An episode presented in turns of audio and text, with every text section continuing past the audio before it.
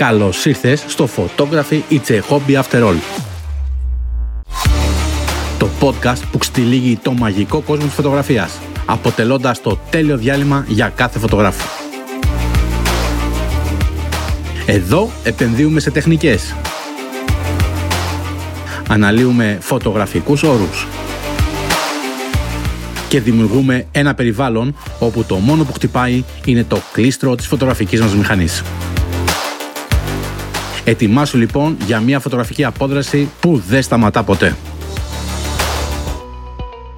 Φίλοι και φίλες, καλημέρα καλησπέρα. Καλώς ήρθατε σε ένα άλλο επεισόδιο του podcast Photography It's a Hobby After All. Όπως θα καταλάβατε και από τον τίτλο του επεισοδίου σήμερα, ανοίγουμε την πόρτα σε μια συνέντευξη και συνομιλούμε με τον Fine Art Portrait Photographer κύριο Μάνο. Μάνο καλησπέρα και σε ευχαριστώ για την τιμή που μου κάνεις να είσαι ο πρώτος καλεσμένος αυτού του podcast. Καλησπέρα και από μένα. Χαρά μου που βρίσκομαι στο κανάλι σας να μιλήσουμε για φωτογραφικά θέματα. Ο κύριος Μάνος λοιπόν μοιράζεται μαζί μας τις γνώσεις του, τις εμπνεύσεις του καθώς και τις στιγμές που τον έχουν σημαδέψει φωτογραφικά πάντα. Ας ξεκινήσουμε λοιπόν αυτή τη συνέντευξη. Μάνο, μίλησέ μας για τον εαυτό σου, τις σπουδές σου και γενικά το background σου για τη φωτογραφία. Πώς ξεκίνησε η αγάπη σου για τη φωτογραφία πορτρέτου; Λοιπόν, ε, ασχολούμαι περίπου 15 χρόνια με τη φωτογραφία, ε, από τα οποία τα 10 επαγγελματικά. Έχω κάνει κάποιες σπουδές ε, στη Πάνω σε Θεσσαλονίκη, τι; Μμ. πάνω στη φωτογραφία, γενικά στη φωτογραφία. Έχω δουλέψει σε διάφορα στούντιο. Εγώ βλέπω τη φωτογραφία σαν ένα μέσο έκφρασης ε, μιας καινούριας ιδέας, ενός μηνύματος ή ενός συναισθήματος που θέλουμε να αποτυπώσουμε. Πολύ ωραίο αυτό. Πάρα πολύ ωραίο. Τι είναι αυτό που σε έχει βοηθήσει στην καριέρα σου ως φωτογράφος και ποια στοιχεία έχεις αλλάξει από τότε που ξεκίνησες. Γιατί κακά τα ψέματα όλο και κάτι θα έχεις αλλάξει.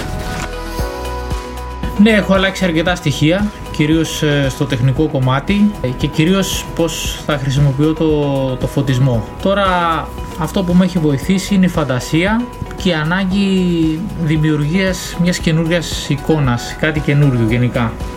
Μάλιστα, μου έδωσε ωραία πάσα τώρα. Πόσο σε βοηθάει λοιπόν ο εξοπλισμός σου και πόσο σημαντικό ρόλο παίζει στη λήψη ενός fine art προτρέτου. Δηλαδή, υπάρχει κάποιος ειδικός εξοπλισμός που προτιμάς, είτε αυτό λέγεται φώτα, είτε λέγεται φακός; Ε, σίγουρα ο εξοπλισμός παίζει αρκετά σημαντικό ρόλο. Ε, μια καλή μηχανή, ένας καλός φακός είναι πολύ σημαντικά. Ναι, σίγουρα τα φώτα επίσης είναι ένας σημαντικός ρόλος. Μπορεί να βοηθήσουν. Αλλά κυρίως είναι η φαντασία που έχεις και η έμπνευση της στιγμής. Κοιτάς πιο πολύ στην κάμερα τα megapixel που έχει μια κάμερα ή κάποιο άλλο στοιχείο όπως ε, ο stack sensor που κυκλοφορεί, όπως να βγάζει πιο πολλά, πιο γρήγορα FPS.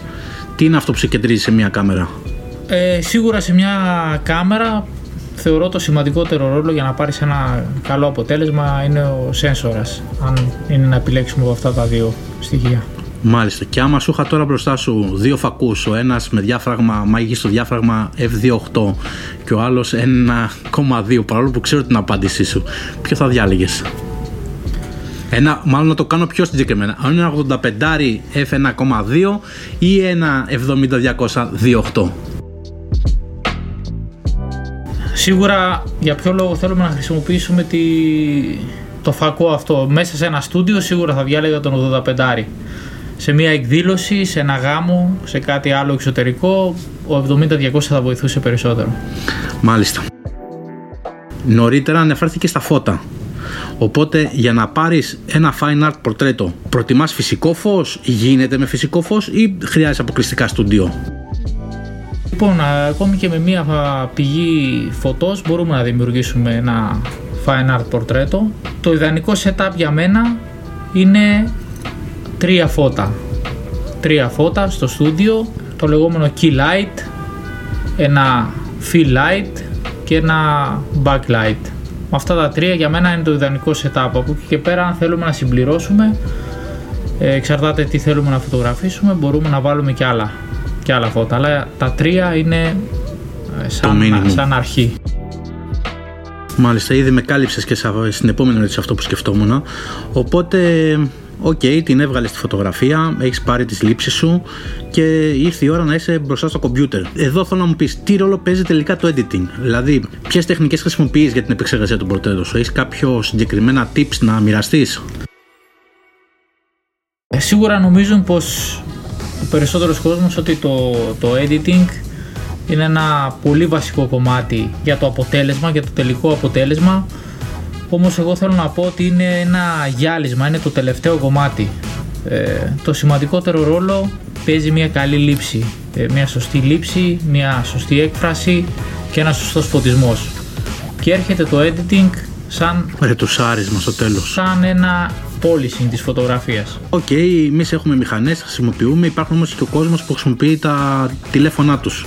Άσε που πλέον έχουν και πολύ καλή ανάλυση τα τηλέφωνα αυτά. Οπότε, τι δεξιότητες πιστεύεις ότι πρέπει να έχει ένας φωτογράφος για να ξεχωρίσει από κάποιον που βγάζει με μια απλή κάμερα ενός κινητού, ή πώς η τεχνολογία επηρεάζει τον τρόπο που εσύ επεξεργάζεσαι ή παίρνεις τα πορτρέτα σου;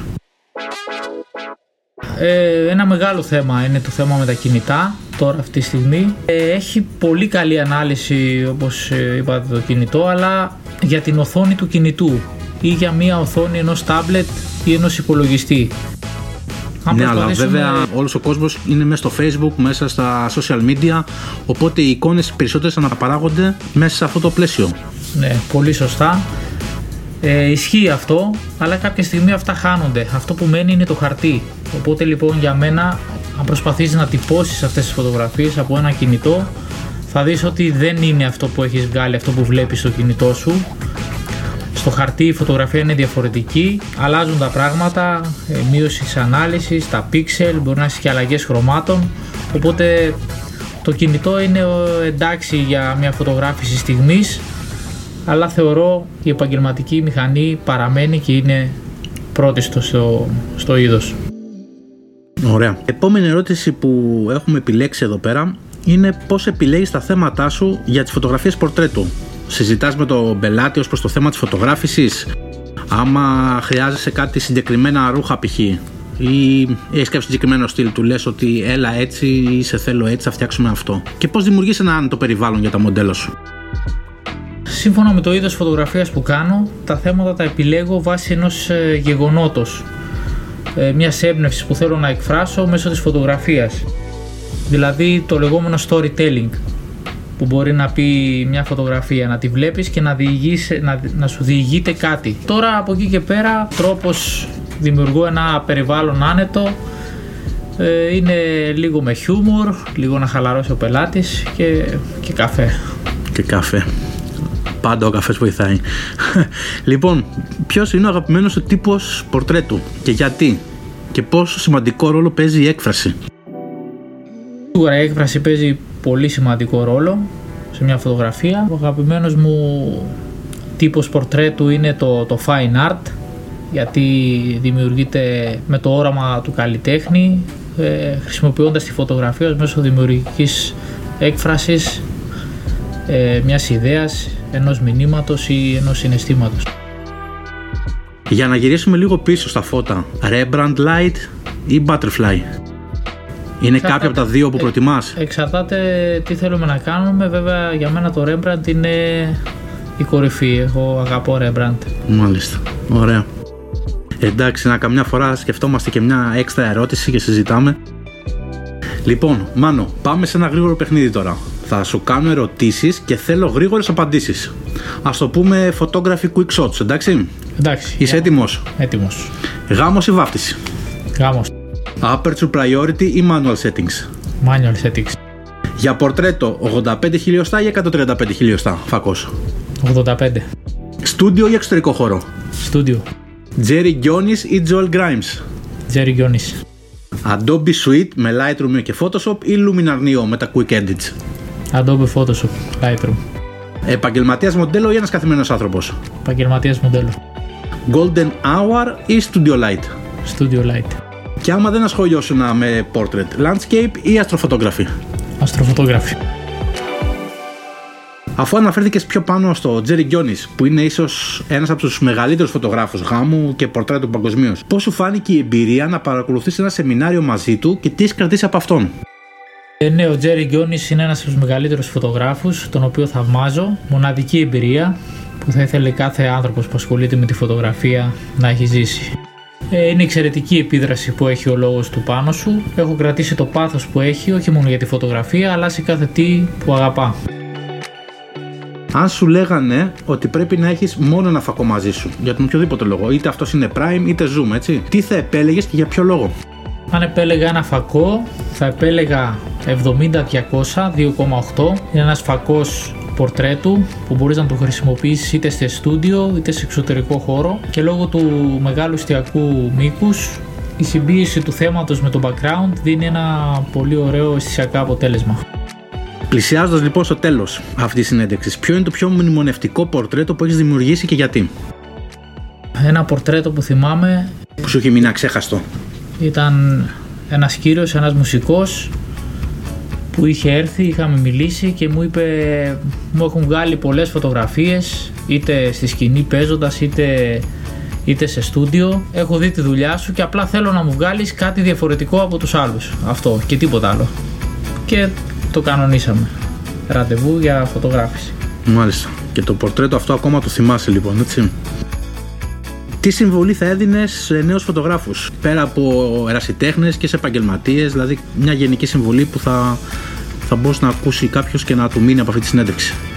Στα νέα παιδιά τώρα που ασχολούνται, το επίπεδο έχει ανέβει γιατί καθημερινά βλέπουμε μπροστά μας ε, εκατοντάδες φωτογραφίες. Το μυαλό και το μάτι συνηθίζει να βλέπει μοτίβα ε, οπότε αν κάποιος αγαπά τη φωτογραφία και θέλει να βελτιώνεται εκτός από μελέτης στα τεχνικά κομμάτια πρέπει να βάλει φαντασία, να δημιουργήσει κάτι διαφορετικό και κάτι καινούριο που δεν το βλέπεις συχνά. Αυτό νομίζω ότι θα είναι η συμβουλή σε κάποιον νέο. Θέλεις να μας πεις λίγο με ποιο στούντιο συνεργάζεσαι, αν κάποιος ε, θέλει να σε βρει, να επικοινωνήσει μαζί σου, πώς μπορεί να έρθει σε επαφή; Ναι, είναι το My Day Photography στη Θεσσαλονίκη, όπου αναλαμβάνουμε οτιδήποτε είδους φωτογράφηση, κυρίως γάμου, ενός event ή ενός ε, πορτρέτου.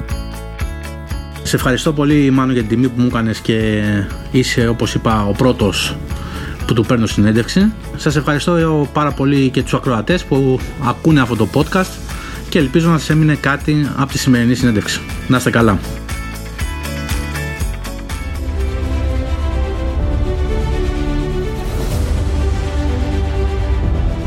Φίλοι και φίλες, άλλο ένα podcast της σειράς Photography It's a Hobby After All έφτασε στο τέλος του.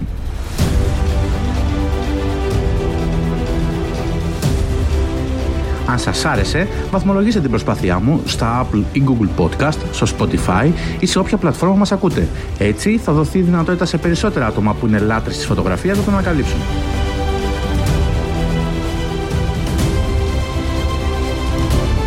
Για τυχόν λάθη, παραλήψεις ή έστω για ιδέες που τυχόν έχετε, μπορείτε να επικοινωνήσετε μαζί μου μέσω μηνύματος στα social media. Facebook, Messenger, Instagram, ψάχνοντας το προφίλ μου Φωτοκιάκοτος ή ακόμα μπορείτε να επισκεφτείτε το site μου στο fotokiakotos.com και να διαβάσετε το blog που διατηρώ εκεί με πολλά και ενδιαφέροντα θέματα.